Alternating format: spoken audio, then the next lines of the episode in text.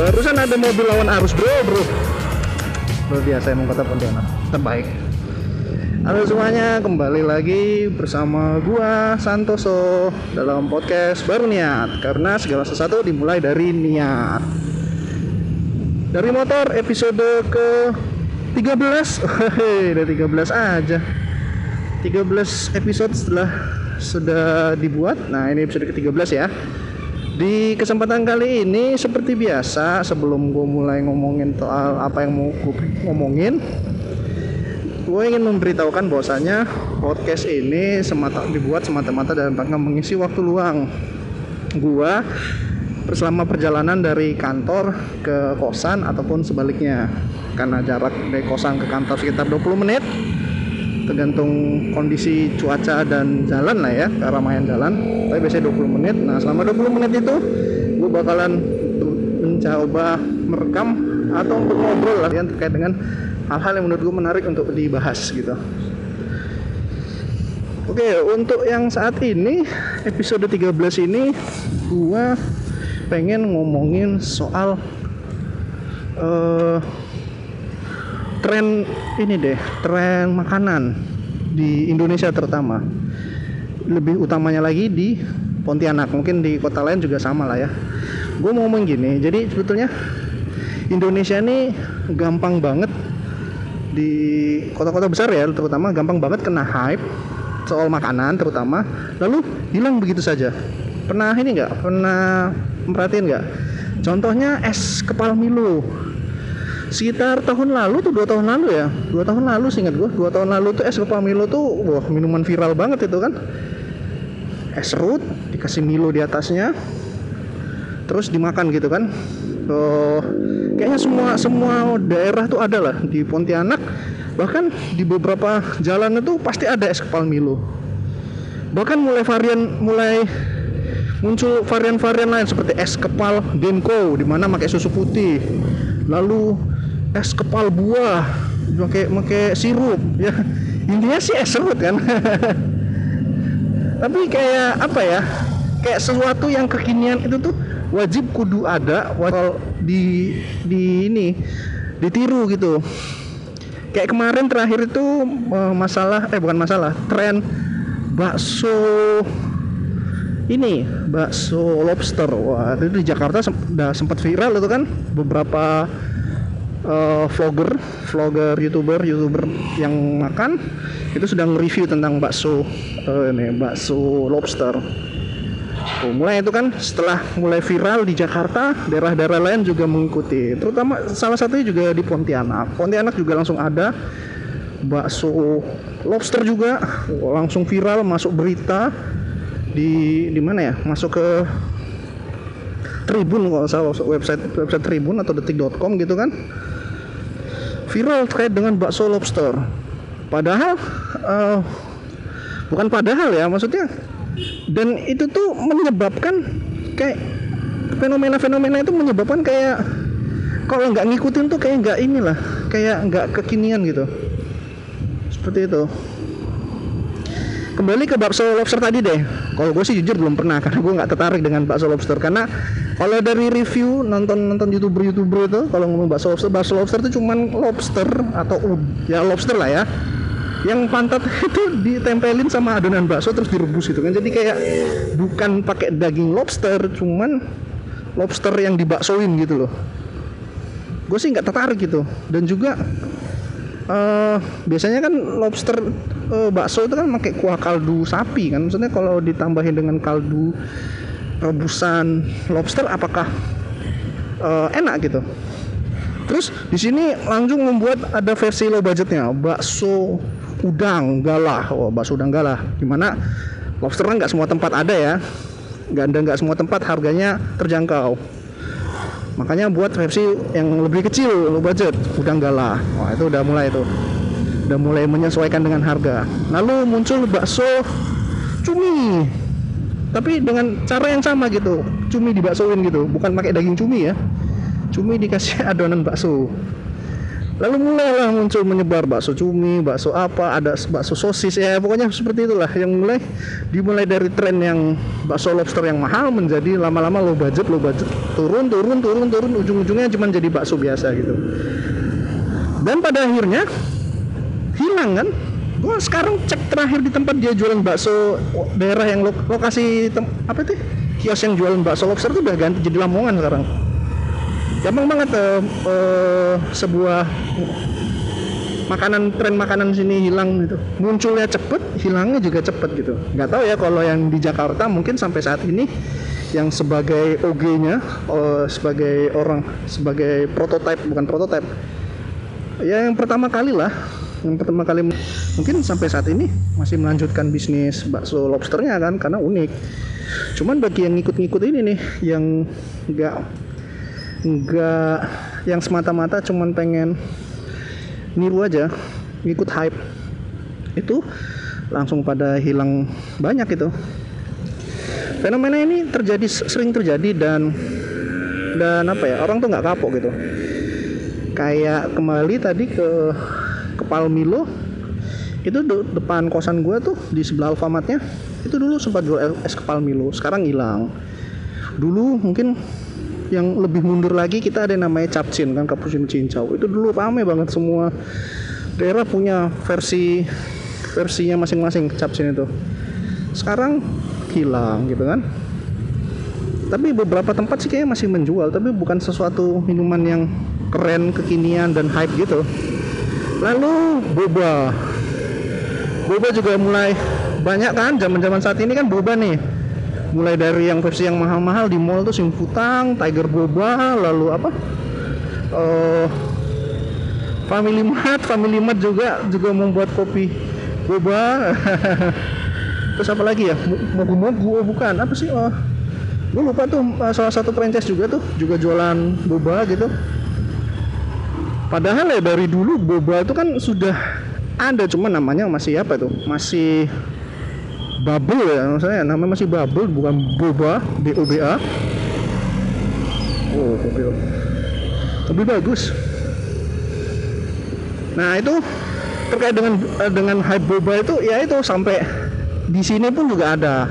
Tapi nggak sampai level Simputang atau Tiger Boba buka di sini ya mungkin pangsa pasarnya dianggapnya masih masih kecil lah makanya nggak berani membuka itu nah tapi banyak kok kayak King Boba si Boba boba-boba yang lain oh. bahkan yang kayak Jojo Pop Ice itu juga pakai boba oh. pokoknya semuanya kalau ada lagi nge-hype diikutin lah gitu ya perilaku ini bisa dibilang perilaku apa ya Eh, kalau di ekonomi gue lupa istilah ekonomi tapi yang jelas kalau gue sih mengistilahkannya itu follow do apa ya mengikuti arus. Jadi memang beberapa orang sengaja melakukan hal ini. Dalam artian dia kalau ada tren makanan atau minuman baru dia sengaja tuh ikut juga jor-joran. Nanti tiga bulan tiga bulan kan hype-nya udah habis nih hilang. Nggak masalah karena selama tiga bulan itu dengan selama hype-nya ada dia bisa meraih eh, bisa balik modal lah intinya gitu. Jadi nutup memang. Jadi bisnis bisnis yang bisnis terutama makanan ya yang ngikut hype itu memang eh, incerannya tuh pas hype-nya aja gitu. Cuman ya itu nggak semua orang bisa seberuntung bisa selalu beruntung sisa selalu hoki bisa balik modal karena kadang ada yang terlalu terlalu jor-joran hype ke bawah habis belum balik modal. Atau ikut ikut arus ternyata tempatnya tidak strategis. Juga juga seperti itu. Yang juga sekarang kan saat ini kopi. Kopi kan dari tahun lalu sih tahun lalu sih yang mulai yang sangat nge-hype itu kopi kekinian. Kopi-kopi yang pokoknya dia bukan warung kopi ya macam-macam kopi janji jiwa itulah ya. Yang gue maksud. Kopi yang penting hmm, tempatnya kece AC terus dengan harga yang ya dibilang murah enggak juga tapi antara lebih murah dari Starbucks gitu kan. Kalau Starbucks kan itu istilahnya kopi franchise yang paling inilah ya yang paling paling terkenal dan juga harganya juga bisa dibilang ya medium ke atas lah. Karena ternyata di tempat lain juga banyak yang kopinya lebih mahal kan.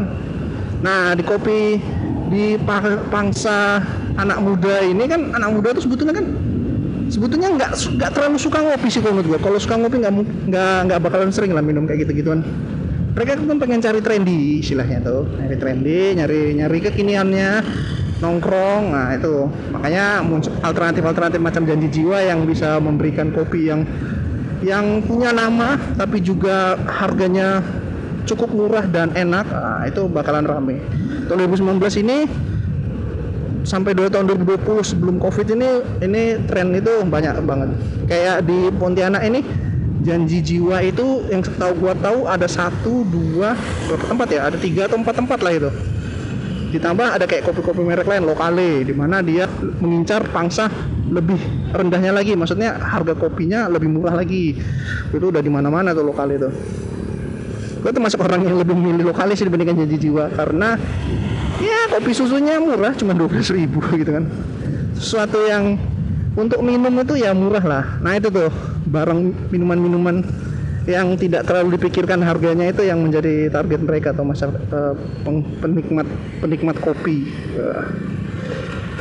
So menurut gua uh, luar biasa loh di Ponti, uh, mereka tuh bisa sukses di Pontianak dalam artian di Pontianak ini kan sudah banyak yang namanya warung kopi itu kan emang dari awal kota ini kan bis apa kalau kata kemarin orang orang tapem orang tapem. Orang pemerintah gitu ngomong. Jadi kota Pontianak ini kan memang mayoritas tuh jasa kan jasa. Jadi ketika mayoritasnya kan jasa. Jadi ketika jadi apa ya kayak wajar gitu kalau banyak warung kopi gitu. Karena ya tempat mereka ber, utamanya gitu. Masyarakat sini kan suka akbar langsung deh tiba-tiba. Ya kat kat nanti masyarakat sini kan suka ini. Suka nongkrong. Jadi maksudnya sebelum ada janji jiwa pun mereka bisa udah nongkrong di warung kopi. Dengan memindah mereka bisa memindahkan pangsa pasarnya ke warung janji jiwa tuh udah lumayan hebat loh menurut gue berarti kan uh, ya masyarakat muda di sini ya pada akhirnya bakalan bukan pada akhirnya ya uh, ujungnya sih bakalan kayak di Jakarta ngikut hype gitu kan. Kopi-kopi kekinian minumnya. Sudah mungkin ya masih ada lah yang masih nongkrong di warung kopi gitu kan tapi cukup banyak juga yang sudah beralih atau berpindah ke tempat-tempat yang lebih modern lebih modern kali janji jiwa itu. Bahkan uh, di depan kosan gua ada gua mikir itu franchise sih franchise kopi lokal. Itu setiap malam tuh selalu rame. Dia tuh macam kopi janji jiwa gitu sih. Bukan kopi panas yang pakai gelas tapi yang yang udah pakai plastik plastik itu udah cup ya gue anggap sih itu sudah kopi kopi kekinian lah itu kan. Nah itu. Setiap malam selalu rame.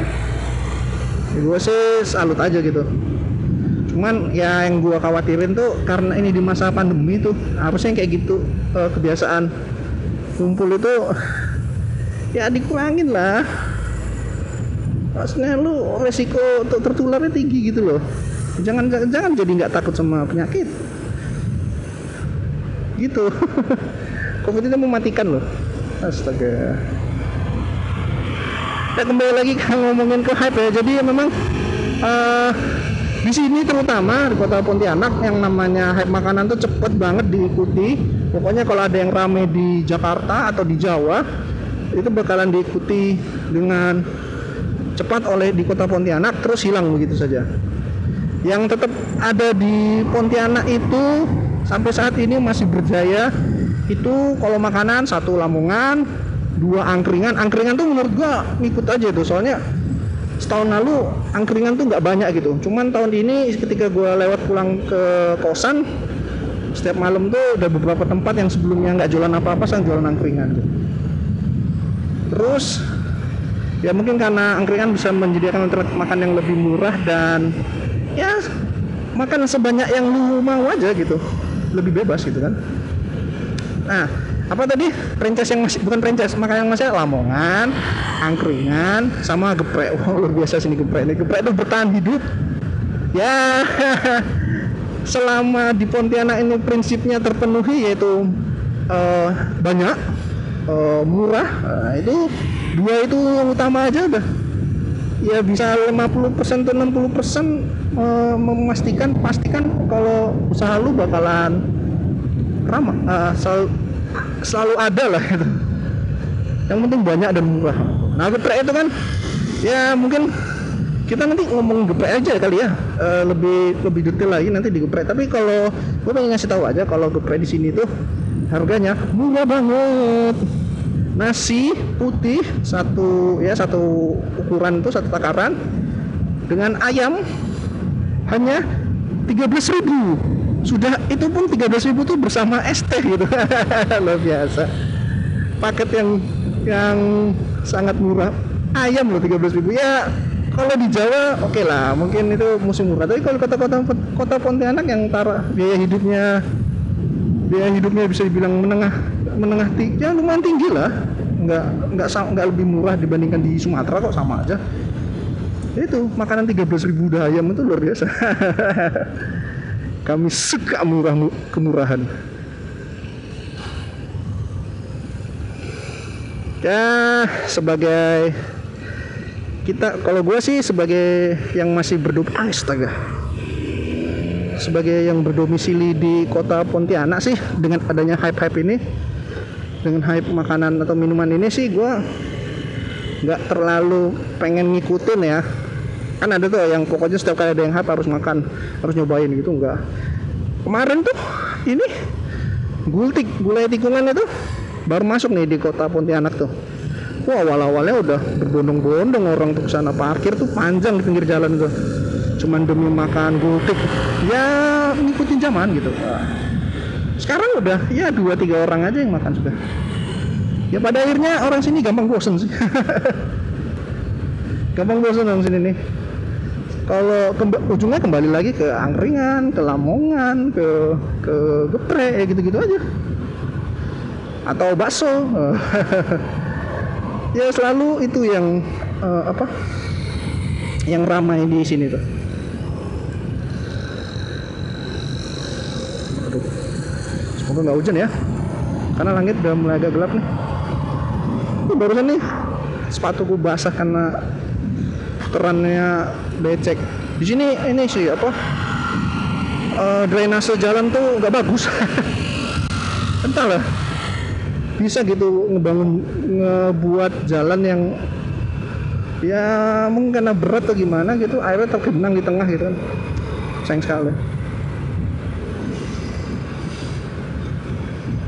Ya, ya sebelum gue ngobrol lebih ngawur ke mana-mana lagi gimana tempat kalian? Apakah franchise franchise atau hype makanan ini juga terjadi?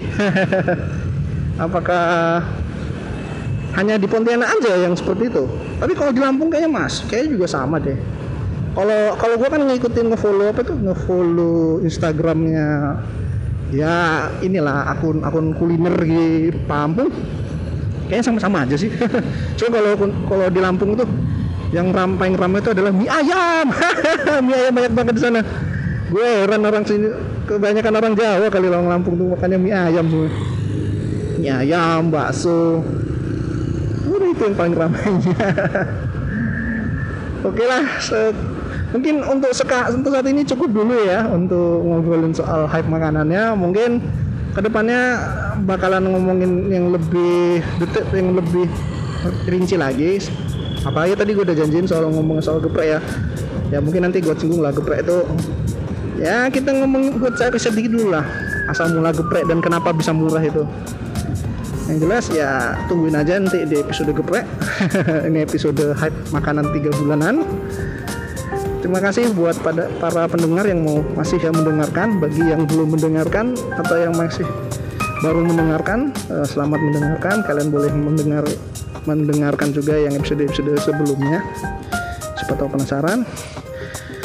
Thanks sudah mendengarkan gua Santoso udah nyampe kantor. Sampai jumpa